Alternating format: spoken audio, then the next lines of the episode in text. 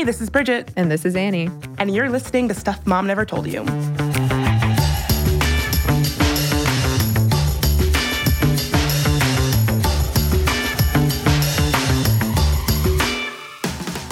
Today, we have to start with a trigger warning. Um, today's episode is going to be about addiction and substance abuse and how they pertain to romantic relationships. So, if that is a issue that is tough for you, just know that is what today's episode is all about.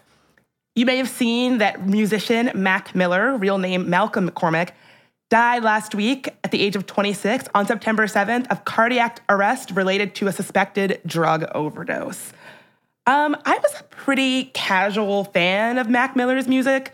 When he died, I sort of was a bit sad because it, I was one of those people that it, it, took him dying for me to go back and revisit some of his earlier work and say, oh, wow, he actually um, was a really talented musician. And I, I wish I had listened to more of his stuff. It was also pretty sad that there was this really interesting, fascinating, glowing profile of him in Vulture magazine that came out, like, I think just two days before he died.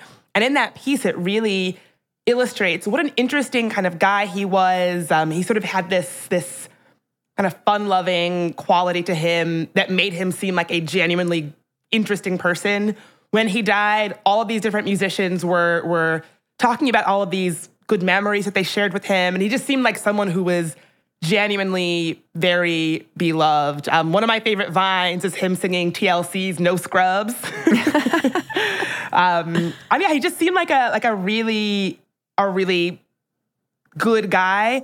And I think he's one of those musicians that it seems like he died before he really got a chance to sort of show the world what he could do, right? Like he was he was he was pretty young. He was in his 20s, um, which of course is very tragic, but he also didn't really seem to have his one breakout album. Like he seemed like he was poised for that moment where he was going to become a megastar and sort of died right before it happened.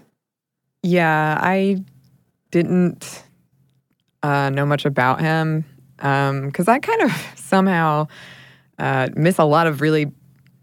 I miss a lot in this pop culture world, Bridget, and I depend a lot on you. And I have a group of friends who like keep me in the know. And um, I honestly had never heard of him until this happened, which makes me really sad. And it also makes me really sad that when you just see this public persona of people and you don't see I don't know, it's just strange when you hear how beloved someone is or how much fun they have, and then you see the success, and to have something like this happen, it, it feels really jarring and it just makes you kind of reconsider maybe people that you in your life or that you whose entertainment you consume and enjoy. It's pretty sobering.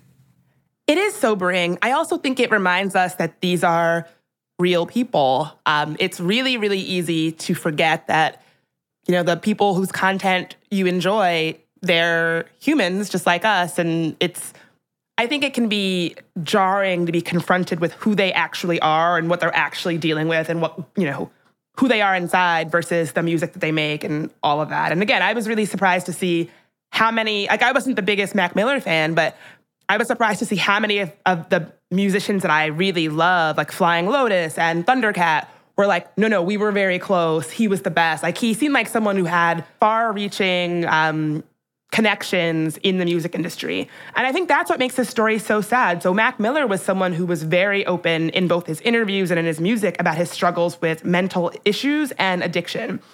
In a complex interview in 2013, Miller admitted to using lean, which is sort of that that codeine laced um, cough syrup that that musicians sometimes abuse, um, and he said that he used it to deal with depression. He explained that criticism from an album that he had that was a little bit of a flop in 2012 led him to rely on this very addictive drug. In this article, he said, I love lean, it's great. I was not happy and I was on lean very heavy during the tour. I was so effed up all the time. It was bad. My friends couldn't even look at me the same. I was lost. In May of 2014, the rapper released his 10th solo mixtape, Faces, which, by the way, is really great. On it, he discussed his battle with depression, explaining how, quote, a drug habit like Philip Hoffman will probably put me in a coffin, which is a reference to the actor Philip Seymour Hoffman, who I really loved, who also died a drug related death.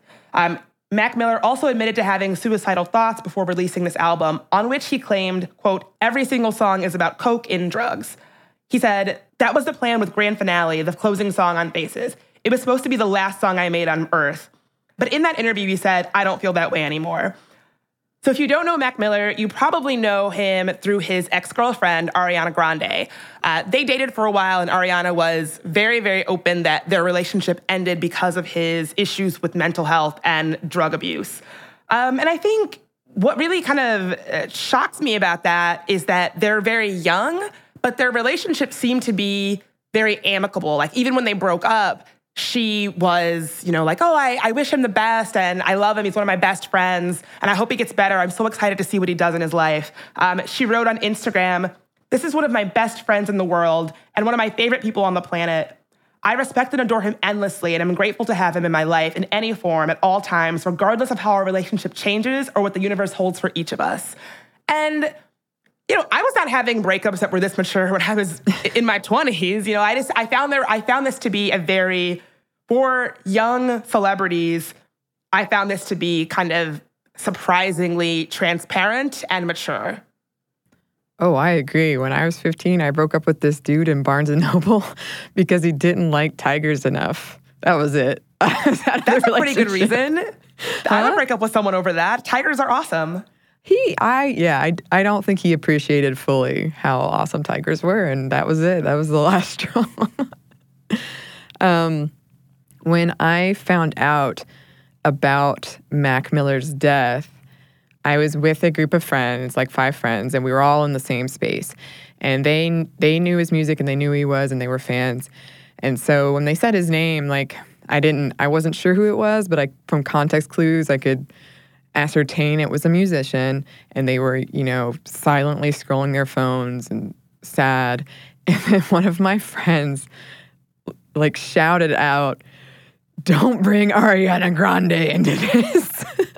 yes. and I didn't know. Exactly.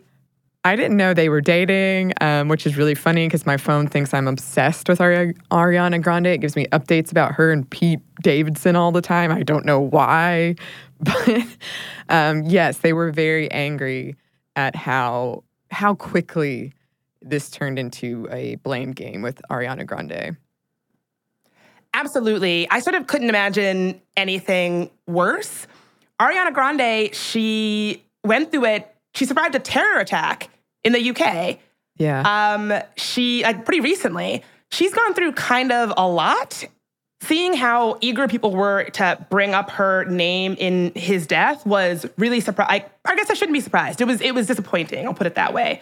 And you know, their relationship seemed to be rocky you know, when you're in a relationship with someone that has these kinds of issues, of course it's going to be, you know, rocky. But Mac Miller's friends, his friend Shane Powers praised Ariana Grande's role in aiding his struggle with addiction. Um, on an episode of the podcast The Shane Show, he said there was no one more ready to go to the wall with for him when it came to being sober, and she was an unbelievably stabilizing force in his life. She was deeply helpful and effective in keeping Max sober and helping him get sober, and she was all about him being healthy, period, in this area of his life. And he went on to say that she, you know, even after the fact of them breaking up, was always checking in on him and making sure that he was okay. And I guess that's what I'm saying is that him being sober, she was a big part of him getting sober, but you wouldn't have known that from the headlines. Like the headlines that I saw after his death basically blamed her breaking up with him for him his spiral into addiction issues. And after they broke up, Mac Miller, you know, he was arrested for a DUI. He had a hit and run. He crashed his car while drunk. He clearly seemed to be going through some kind of issue, but that is not Ariana Grande's fault. Like how eager people at major publications were to link his behavior to her, like, oh, she shouldn't have broke up with him then. Like, see what happens when you when a girl breaks up with you. You know, if only she had stayed with him. I, I found that to be not only just just just unhelpful and hurtful, but also it completely is not how addiction works.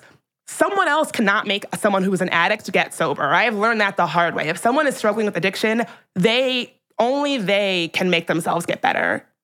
Yeah, you. It, it's just it's it's sad and it's difficult and um, just seeing how how people blamed her breaking up with him for his death is it's really disheartening. Yeah, and again, we forget that Ariana Grande is a person. Yeah. She's not, she's not just a celebrity, and I think I think this really does reveal um, part of the toxicity of sort of we talk about it a lot on the show. Part of the toxicity that can stem from fan culture, where you feel so like people like Mac Miller's fans probably felt so into him that when he died, she, you know, they had to be like, oh, you know, it's her fault. After they broke up, she got into a relationship where she became engaged to SNL's Pete Davidson, and they had they went on to have a very kind of publicly cutesy, lovey-dovey relationship. But again, that doesn't have anything to do with with what happened with Mac Miller. Uh, on Twitter, after Mac Miller crashed his car, one Twitter user wrote, Mac Miller totaling his G Wagon and getting a DUI after Ariana Grande dumped him for another dude after he poured his heart out on a 10 song album to her called The Divine Feminine is just the most heartbreaking thing that has ever happened in Hollywood. Ariana Grande was not here for that. She replied, you know, she took to the she took to the Notes app, which is when you know like a celebrity is really not having it, is when they reply on the Notes app. She writes, how absurd that you minimize female self respect and self worth by saying someone should stay in a toxic relationship because he wrote an album about them, which, by the way, isn't even the case. Just Cinderella is about me. I am not a babysitter or a mother, and no woman should feel they need to be. I have cared for him and tried to support his sobriety and prayed for his balance for years, and always will, of course. But shaming, blaming women for a man's inability to keep his together is a very major problem. Let's please stop doing that. Of course, I didn't share about how scary or how hard it was when it was happening, but it was. I will continue to pray from the bottom of my heart that he figures it all out and that any other woman in this position does as well. And she's exactly, exactly, exactly right. I applaud her for standing up and saying this because she clearly loves Mac Miller. It's clearly hard for her to watch him go through this, but it is not her responsibility to stay manacled to him for the rest of her life to keep him sober. That's just not her job. She's not a she's not a sober living coach. She's not his mother. And to put this on her to say, "Oh, well, he made an album about you." That kind of thinking just really minimizes a woman's agency. So because a, because a man writes an album about you, you're obligated to stay with him forever. Yeah, it's just another example of kind of like a bigger example of um, well, I bought you dinner, so you owe me sex. It's like the same thing that it's it's entitlement f- saying, "Well, I I did this incredibly kind thing for you, so you owe me this." And she doesn't. She doesn't. You know, Robin Thicke tried that same thing with Paula Patton. After they got divorced, he made a whole album that was basically, Paula, come back to me. And you know what? She didn't go back to him and she went on with her life, as she should. Yes, absolutely. Absolutely. So let's talk more about the situation after a quick break.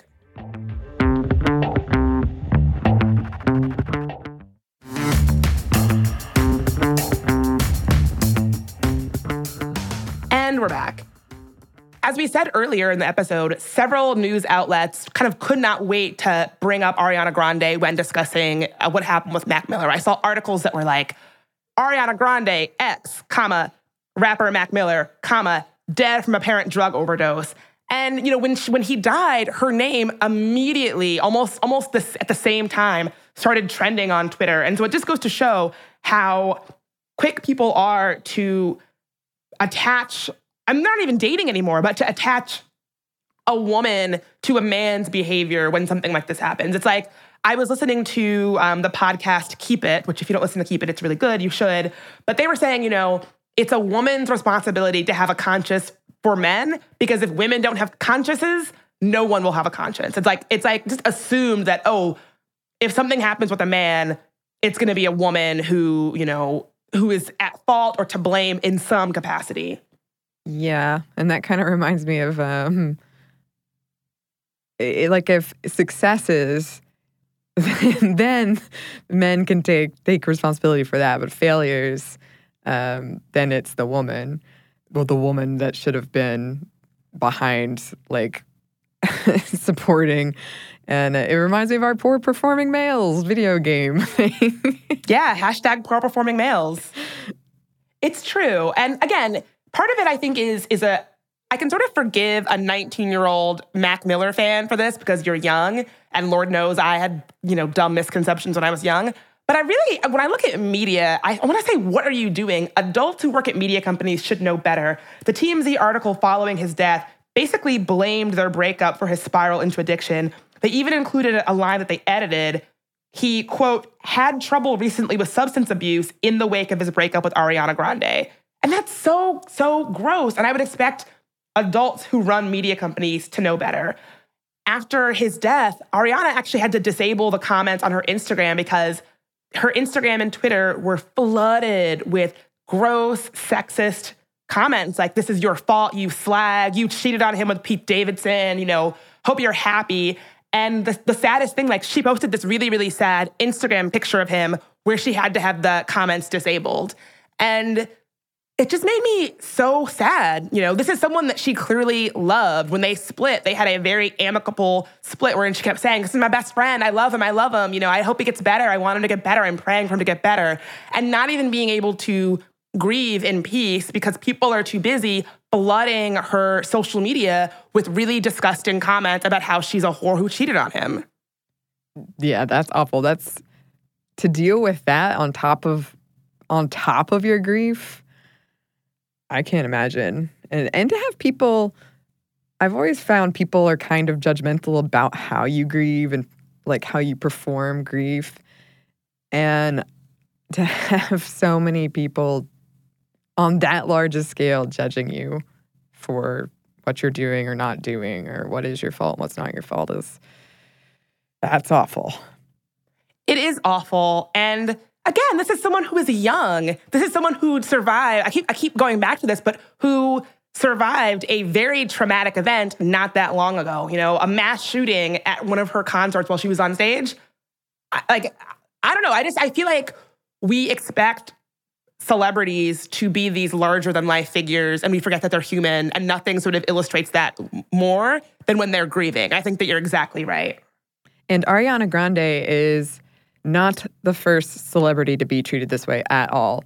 Rolling Stone calls it the Yoko effect.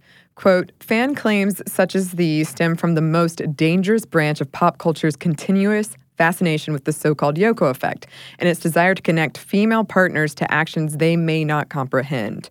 These claims and conspiracies, often solely perpetrated by the most toxically masculine factions of fandoms, sometimes never disappear. Even Courtney Love is still fielding social media comments and blog conspiracy theories that she not only was the reason Kurt Cobain became addicted to heroin, she was not, but also that she had actually murdered him and faked his suicide. Also untrue. Cobain died two decades before these social media platforms even existed, yet the fact that Love's comments can still attract a rogue claim like this speaks volumes to the way society continues to expect women to be caretakers for the men in their lives and reacts with fury when they apparently cannot absorb their partner's pain. Ugh, it's so upsetting. The Courtney Love thing, I think, is an especially upsetting thing, and one I have a lot of kind of personal connection to as, as someone who is a big fan of them both. Courtney Love and Frances Bean Cobain actually had to go to court with one of these conspiracy theorists. In 2018, a Seattle court ruled that pictures from the scene of Kurt Cobain's death would remain sealed from the public. In 2014, conspiracy theorist Richard Lee sued the city over the release of the images. Court documents state that the images depict, quote, Kurt's body as it lay in the family residence after he was shot in the head. Cobain's next of kin have previously testified in the case. In April 2016, Love gave a statement accusing Lee of trying to exploit Cobain's death, which he claims to have been investigating for more than 23 years. Love said that he stalked and harassed her, her family, and her friends for many, many, many years. On more than one particular occasion, Mr. Lee even filmed himself chasing a limo for several miles that he thought she was a passenger in. Mr. Lee's actions make me fear for my safety, she said. Um, yes, Courtney Love is probably one of my biggest problematic faves. Um, I'm a pretty big fan. I was also a big fan of Nirvana. And I remember, I think I was in sixth grade when Kurt Cobain died. And I def, I mean, I was 11 or 12, so I was very young, but I definitely did blame her for his death. Like I, I was that person who was like, oh, Kurt, Courtney killed Kurt and Kurt would still be alive if Courtney, if Courtney hadn't gotten involved with him. And this was because I was young. You know, I did I didn't have any understanding of what was going on. the narrative at the time with with super fans of Nirvana and Kurt Cobain was that Kurt Cobain was this sort of delicate genius who was sort of too pure for this world. And Courtney was this awful person who was really troubled and sort of got him into all this all these bad situations. And that I think that myth persists today and it's very gendered never mind the fact that both Kurt and Courtney were you know, had issues with addiction. They both were living very similar lifestyles. And so it's interesting that one of them gets to be this, you know, fallen angel, even in death, and the other is just sort of stuck to pick up the pieces. And when I got, it wasn't until I got older that I realized wait a minute, Kurt Cobain, after his suicide, his wife now a widow, had to raise their kid alone and had to do it while a lot of people were publicly and loudly speculating that she murdered him. And that's really horrible. And, you know, we, like, it was one of those, it's one of those things that I really, it kind of forced me to grow up because it's a very immature attitude that's like, oh, Courtney is so awful. And even though she was doing the same things as Kurt, she's terrible and he's awesome. And, you know, that's such an immature attitude. It wasn't until I got older that I saw actually she is a grieving widow who now has to raise a child alone and it's a bad situation. And people who discount that are like living in a fantasy world. They're not living in reality. It goes back to seeing celebrities as people, as something more than this one dimensional thing, really. This image that you you consume and then you put all of your own stuff onto. I was I liked Nirvana when I was younger um, a lot too, but I didn't know much about their personal lives because I, I didn't have like TV. But the first time I heard of Courtney Love, it was with the implication that she had killed him. That was like my first exposure to her. There's an entire documentary about that the premise is, is that he that she had him murdered for money. You know, like like it's such a common thing. I have to tell a quick story. I have a lot of Courtney Love personal anecdotes. I will try to pare it down because it'll be a long podcast. But the one that is most relevant is that I was once at a bar and basically we were like, play hole. And the bartender was like, no, Courtney Love killed Kurt Cobain. so my friend threw a drink in his face. Oh, whoa. oh, good for your friend. yeah, shout out to Anne. Anne wasn't having it. Um, no, but I, I think you're right. I think it's about an inability to see celebrities as real people and they're just this thing that we consume and we don't see their pain, we don't see their trauma, we don't see their, you know. And also, I think it's about addiction. It doesn't surprise me that all the people that we're talking about today dealt with things like addiction and depression. You know, we don't live in a country where we're having thoughtful conversations about addiction, and it is a problem. And I think that because of that, we're gonna get we are getting nowhere on the issue. You know, I think I'm happy to see that we're having a more nuanced conversation about the op- opioid crisis. But frankly, the only reason that we're doing that is because it's now impacting white America. And that, I think that's the only reason why we're finally saying, hey, this is a problem we need to figure out how we're going to deal with this because it's becoming a big issue. I'm happy that we've that we've gotten there, but I have to be clear on why I think it is. I think that when opioids were impacting communities of color for so long, we just did nothing and it was just, you know, we were writing off entire generations of black and brown folks and thinking nothing of it and and and even with that being the case, I'm still so happy that we're getting to a point where we're saying, "Hey, we need a more compassionate solution other than just locking people up and letting them die," you know? Yes. Um, I, I think we've fundamentally misunderstood addiction. Probably, I mean, still do, but for a long time. Um, and I'm hoping that uh, we're moving away from that and um, that we can start to change people's perceptions around it because uh, I just think there there's so much that we get wrong about addiction. And um, of course, unfortunately, of course, there, we have another example of Elliott Smith, where it's similar. Um, fans or people believe that his suicide was not actually a suicide, but that he was murdered by his girlfriend, Jennifer Chiba, following an argument. In a statement she gave to MTV, she said, although she hasn't been charged with a crime or questioned recently by police, she feels like a suspect in the court of public opinion. Quote, up until now, I've chosen to remain silent because I want to maintain some sense of privacy for Elliott and his family and myself in this really difficult time. And I want people to know that I'm not keeping quiet because I have anything to hide. If I was a suspect, I would have heard from the investigators for one thing. Another is that his sister and his parents and everyone close to him knows the truth, so I'm not worried about it.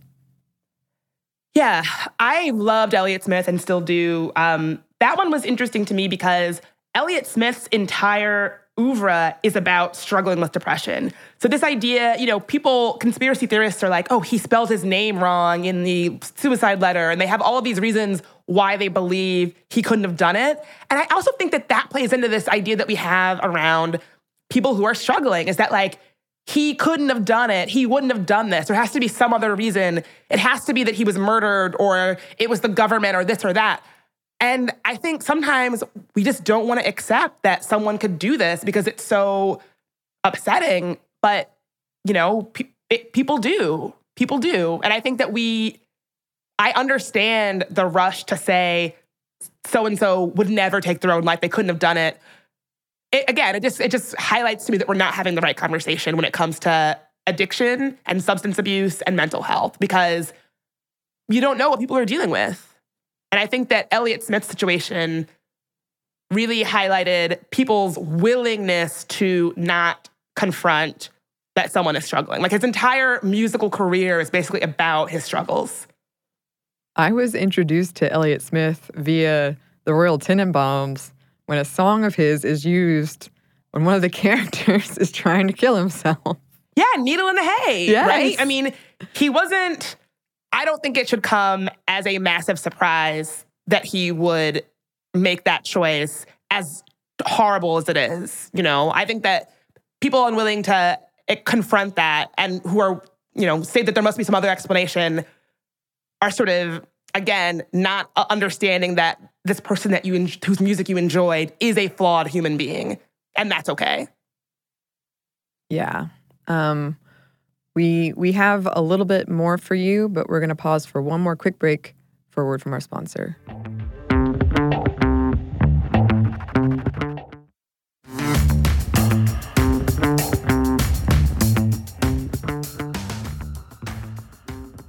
And we're back. Thank you, sponsor. So this is an issue that's that's personal for me. I've been in relationships with people who are struggling with both addiction issues, substance abuse issues, and kind of overall mental health issues. And in the conversations that people were having around Ariana Grande, I just really, really identified with what they said about her and how she probably felt. I think it happens for people of all genders, right? I think that when you are in a relationship or a friendship or a family relationship with someone who is struggling, there is it can be any gender who is sort of unfairly given this burden of carrying the weight of that person's recovery and that's not fair. So I don't I don't think it's necessarily a gender issue, but I do think that as women, we are more likely to be unfairly saddled with you know someone else's overall well-being. And I felt that very acutely in, in these relationships. You know, I, I would have friends that would say things like, "Oh, well, you know, aren't you afraid if you leave them that they'll that they'll spiral out of control? Or it's so it's so lucky they have you to keep them on track. I mean it really made me feel like my entire role in our relationship was to help them get sober or help them get better. That i was only in this relationship to be you know a cheerleader for that person's recovery. And of course when you're with someone who has who has issues you want them to get better but I can, unless you've been in a situation, it's very hard to describe. You basically kind of lose part of your identity after a while, or at least I did, where my I, our entire relationship functioned as a structure to help the other person get better, and that like the only conversations that we had were about them getting better and recovery, and that like we weren't the kind of things, the kind of reasons that you get into a romantic relationship for, you know, feeling comfort and feeling happy and feeling stable and feeling loved and feeling, you know safe, all of that, all of that was gone. The only thing that, the only reason that our relationship functioned was to help them get better. And any other thing that you might have wanted was completely secondary to that first thing. And I think it's really admirable when someone supports their partner through something tough. But if if that is, you know, not something that you can do. And if you are losing yourself in the process, and if you are not happy, and if you are being unfairly burdened, and if you're like just if it's if it's just not something you can do, if at a certain point you're like, listen, I'm not a professional, I can do I can only do so much as your partner. It's okay to say, I love you, but this is my boundary, and I want to see you get better, and I hope that you get better, and I'm praying for you, but I can't go on like this. Like I can't manacle myself to your struggles anymore. Yeah, it, it's a lot of work and it sucks because you do feel, or at least when I've been in these situations, I felt um, a pressure to stay and almost like I was failing or I wasn't doing enough. Um, but yeah, you're not a professional and a relationship shouldn't be one, at least in my opinion, it shouldn't be one of permanently caretaking. Like if that's what the relationship is, if that's what it becomes, then that is a lot to ask of one person. And it is for your own health, it is pretty essential that you draw that boundary and that you are able to say, I can't be this for you. Like, we have to find another solution or this isn't going to work. Exactly. And I think that is what this situation shows us is that, you know, Ariana Grande is not a mental health professional. She's not a drug counselor. She couldn't, nothing that she could do was going to help Mac Miller get better. You know, addiction is an illness. Like, you can't get someone sober for them. They have to get themselves sober. You can support them, you can do an intervention, you can do all of these things that might help. But at the end of the day, they have to get sober for them. They can't get clean for you. Yeah, we need to shift the conversation so that we're talking about addiction and um, no one is responsible for the behavior of someone else and it isn't anyone's job to fix anyone else's problems so we need to we need to have a paradigm shift around this whole thing exactly um, promises treatment center had this page on their website called three things you can and can't do to help an addicted loved one. They make it very clear. If your loved one has an addiction, you can't make them get better. You can stage the intervention and it, you may be successful, but you cannot force someone with a substance abuse problem to quit. Even in states that allow involuntary treatment, you can't make someone get sober. You also can't do the work of recovery for them. Even if a loved one goes to drug rehab, you can't do the work of recovery for them and you can't prevent a relapse. And lastly, you can't accept behavior that violates your boundaries. To avoid enabling loved ones, you have to set boundaries. And once you've laid out your boundaries, allowing them to be violated destroys your credibility and perpetuates your loved one's addiction. And that's really what I have found. I, I had to learn it the hard way where when, you know, someone I was close to continued to relapse, I would I would feel like, "Oh god, I've messed up. Like I let them down." To the point where we were no longer assigning agency to the person. It was it was just me and you know friends and family. Like we all were doing this dance where that person was absolved of all of their actions and it just fell on all of us when they slipped up. And of course, if you're struggling with addiction, you might slip up even if even after you get sober. Um, it just wasn't a healthy situation, and understanding that boundary was really important. And I'm glad that Ariana Grande, even at such a young age, establish that boundary because she deserves to be happy. You know, you don't deserve to have your entire life become about taking care of somebody else that's not yourself. Yeah. Um, I I feel like Ariana Grande, keep on keep on rocking. If you ever want to be on the show, you know you know where to find us. If this is something that you're dealing with, listeners, um, we do have a number that you can call. It's SAMHSA's national helpline, and the number is 1 800 662 HELP, and HELP is 4357. So that's 1 800 662 4357. Yeah, so please, if you're if this sounds like you, if you're struggling and you're trying to support somebody who needs serious help, kudos. Remember that you're doing something admirable, but there is only so much you can do and be gentle with yourself. And that was something else that I found is that when someone when I was with someone who was struggling, a lot of people were very quick to be like, "Oh, how how are you? How is he? How is he?" And I don't I don't think I got that. I don't think anyone ever talked to me and said, you're doing good. Like, how are you doing? It was always, how are they doing? Like, it was always just so focused on the other person. And to the point where I felt like my needs were just like nothing. Mm-hmm. And so I'm here to tell you if you are in a position where you are providing this kind of support for somebody, your needs are important. Don't ignore them. Bridget's pretty wise, listeners. I would heed her words. Okay, so this is the the end of this this episode, but we still have listener mail. Kayla wrote, I've thought about writing in after several semi recent episodes, but the episode on women's pleasure pushed me over the edge because I wrote an essay on that topic for reproductive health class I took last fall. Sexual health and pleasure are probably the feminist issues that I am most passionate about. I do sexual health research and I am starting a PhD program this year so I can keep doing sexual health research forever. It's unfair that society at large only discusses the negatives of sexual activity for young females STIs, pregnancy, that your first time is supposed to hurt, that if you have sex too soon, too much, you're a slut, on and on and on and on. But for young males, it's the complete opposite. You need to have sex and a lot of it to be masculine. Having sex is fun, your pleasure matters, masturbation is normal and okay, on and on and on and on. This just leads to pretty much everyone having unrealistic and unhealthy ideas about sex, and lots of women having unfun, unhealthy, and unsafe sexual experiences.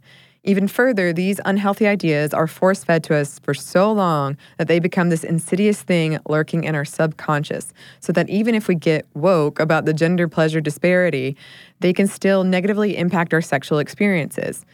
Multiple times I've hooked up with a new guy, I found myself settling for a fun but unsatisfying experience because I'm uncomfortable asking for what I want and or telling the guy that I didn't orgasm.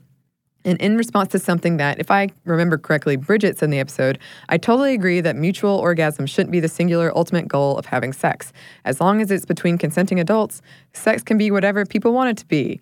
Unfortunately, there's a lot more women out there than men wanting an orgasm and not getting one, which really sucks. I guess I'll end my rant there and try to coherently sum up my thoughts into something resembling a thesis. There's a long way to go before we'll reach true gender parity, but I firmly believe that once women everywhere can appreciate and take charge of their own sexuality and pleasure, we will be one huge step closer. Agreed, Kayla. And uh, um, she attached her essay, and it was great, and I loved it.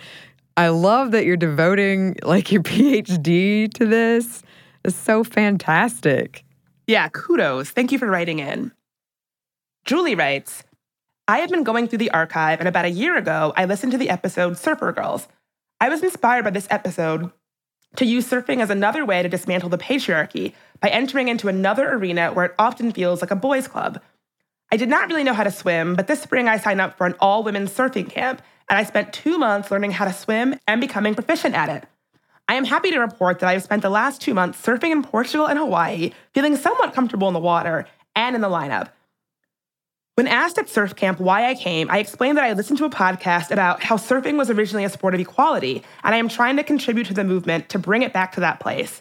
Every time a freezing wave, Portugal is not that warm, would hit me in the face and push me back to the shore, I would shout, you patriarchy, and dive back in.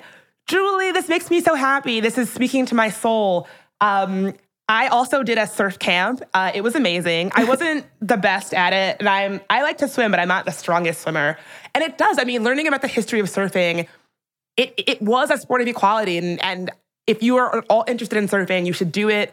It I will say it is a frustrating sport, and that at least for me, I spent hours and hours and hours surfing to have five glorious minutes standing up on the board. And when I finally did it, it was, you know, beautiful and wonderful.